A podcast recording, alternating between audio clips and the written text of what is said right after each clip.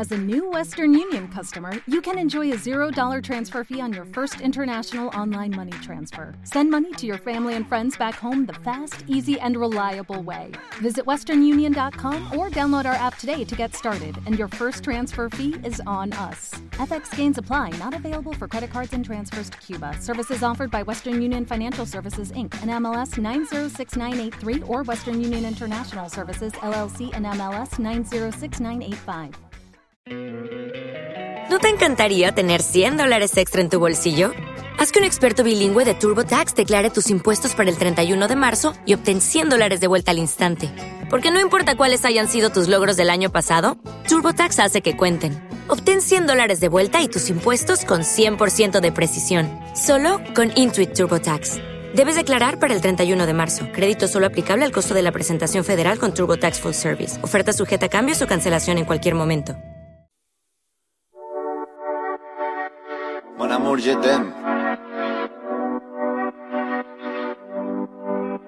Son las 6 de la mañana y me da igual. Voy a salir a la calle, voy a ponerme a gritar. Voy a gritar que te quiero, que te quiero de verdad. Con esa sonrisa puesta, de verdad que no me cuesta pensar en ti cuando me acuesto. Pero Aitana, no imagines el resto, que si no, no queda bonito esto.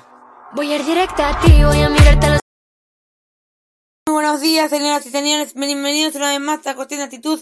Mi nombre es Maús, estamos en la tercera temporada, tercer año de podcast. Buen día. Y nos vamos a ver con el observatorio en el que habla de moda. ¿Qué es las crónicas de moda? Las crónicas de moda es un proyecto periodístico que propone un abordaje feminista sustentable y local sobre el vestir realizado por María Celeste Nastimbera, Lola Monteiro y Blanca Cifredi.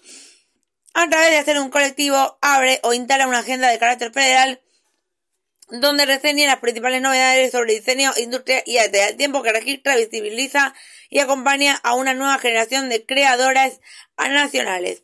En su devenir, el modo fue modificando de forma constante sus plataformas que hoy incluyen el sitio web y hashtags Vestir Prenda Argentina para explorar diferentes narrativas generales.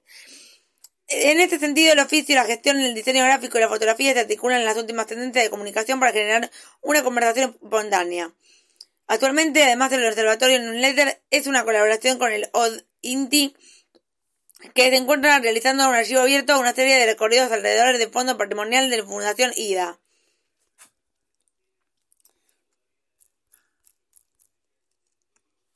¿Qué es el Observatorio de Tendencias? El Departamento de Tecnología de Diseño e Industria de Moda del Instituto Nacional Industrial INTI se encuentra integrado en el equipo de profesionales formados de diseño, ingeniería, ciencias sociales, gestión estratégica y marketing. Este perfil interdisciplinario le permite observar y analizar, definir tendencias sociales emergentes, escenarios prospectivos, futuros hábitos de consumo, innovaciones productivas, nuevos lineamientos estéticos vinculados a todos los campos proyectuales.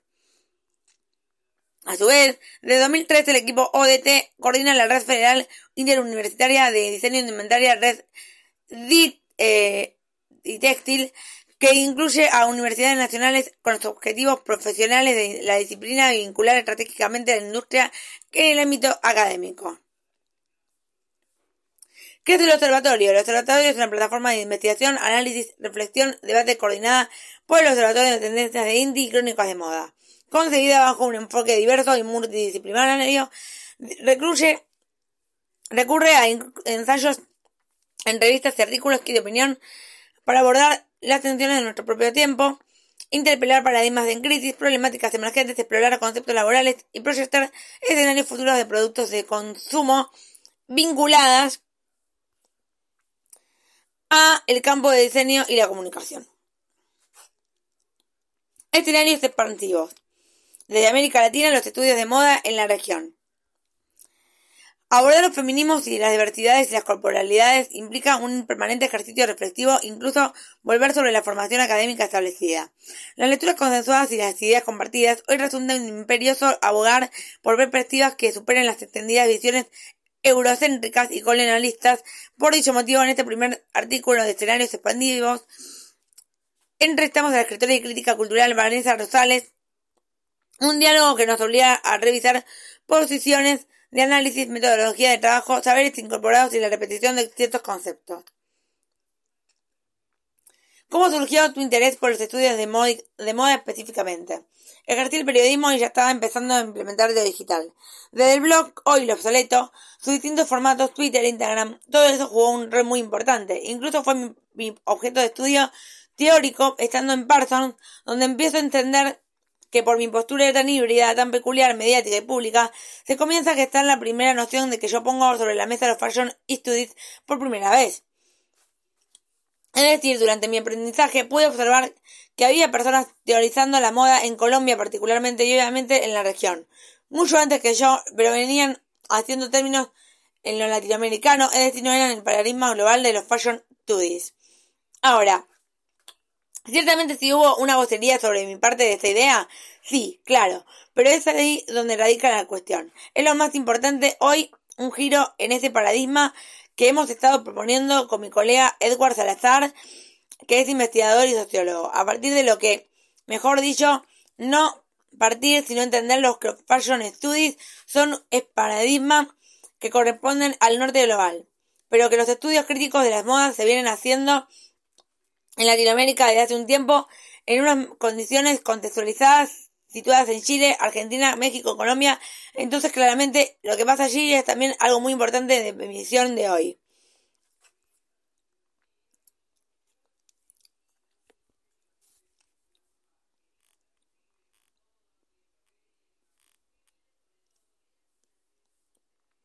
En este momento, como sudaca, como subalterna, como ciudadana de segunda mano, como dicen, pues al ser yo un sujeto latinoamericano que fue a Parson, asimilo que de alguna manera la noción de que la moda es el fashion y lo que es el fashion ligado a la geografía del norte global estadounidense está ligada a la modernidad europea y ese capitalismo eurocéntrico basado en una temporalidad que es la búsqueda de la novedad, totalmente vinculado a esta narrativa del mundo, pero cuando vuelvo siempre muy híbrida, siempre habitando en los intersticios, académica pero no, periodista pero no, empiezo a abrir los espacios en los que me interesaba implementar lo aprendido.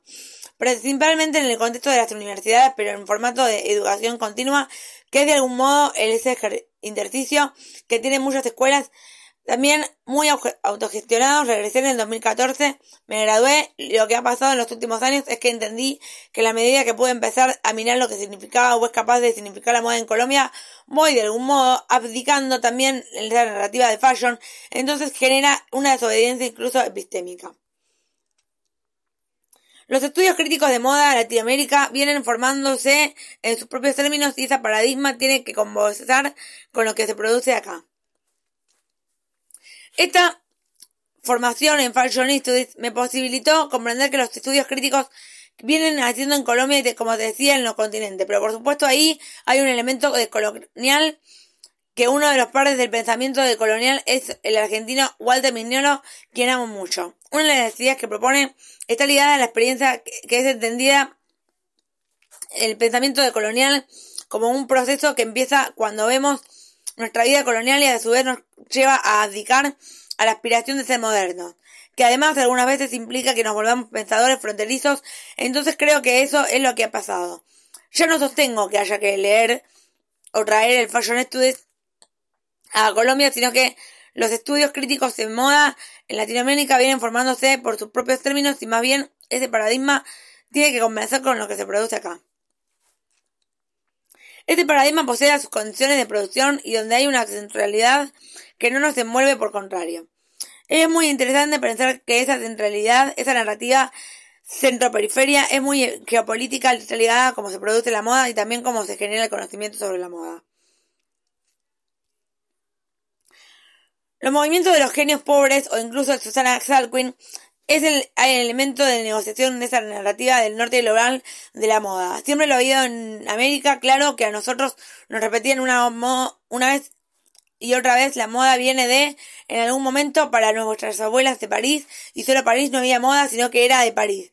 Por supuesto Nueva York y las grandes capitales, ¿verdad? Entonces eso es una característica muy interesante que se puede observar analizar el conocimiento de los estudios críticos de moda que ponen sobre la mesa cómo se ha negociado también, y eso es muy latinoamericano, porque somos nosotros grandes negociaciones y grandes hibridaciones de esa noción de tierras colonizadas.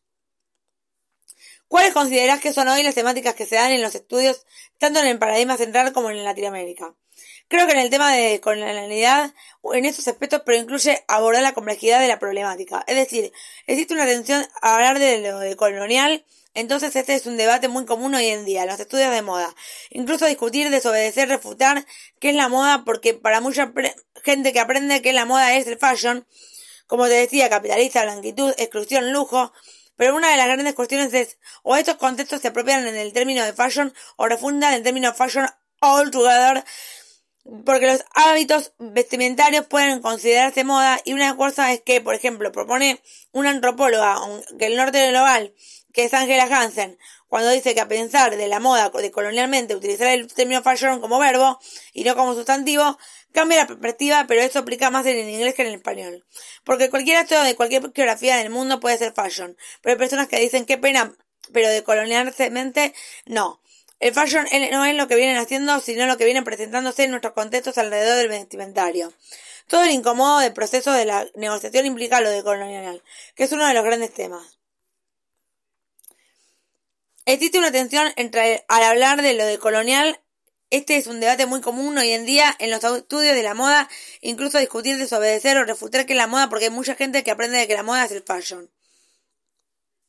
Entonces, pienso que la contención entre temporalidad y materialidad de la moda también son fundamentales y creo que las fuentes que nos permiten hablar sobre moda latinoamericana, como te he nombrado en el caso de la Daniela Lucena en Buenos Aires o en la misma Pia Montalva en Chile, que es lo que ha hecho Edward. Esto es los álbumes familiares, las telenovelas, las revistas de nuestras épocas como Paula en el Cono Sur o Vanidades, nos atravesó a todas, es decir, las fuentes hacia donde miramos para entender que no son las modas, la, la, que nosotros también lo estamos, son temas muy importantes y por supuesto también el género.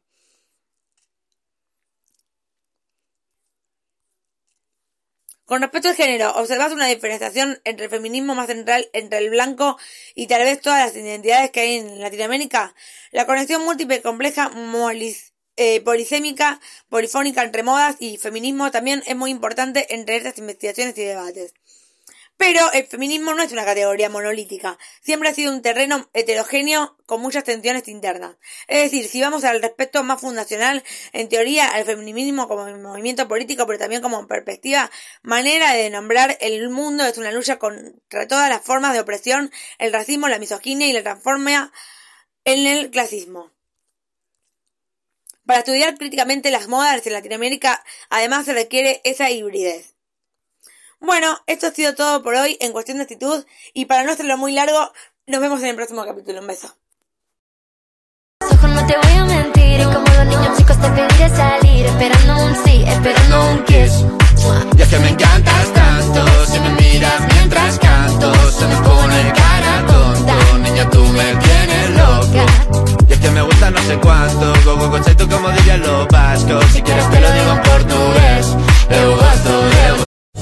Lucky Land slots, you can get lucky just about anywhere.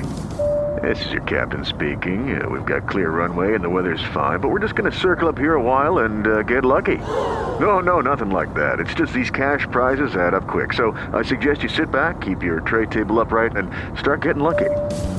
Play for free at LuckyLandSlots.com. Are you feeling lucky? No purchase necessary. Void where prohibited by law. 18 plus terms and conditions apply. See website for details.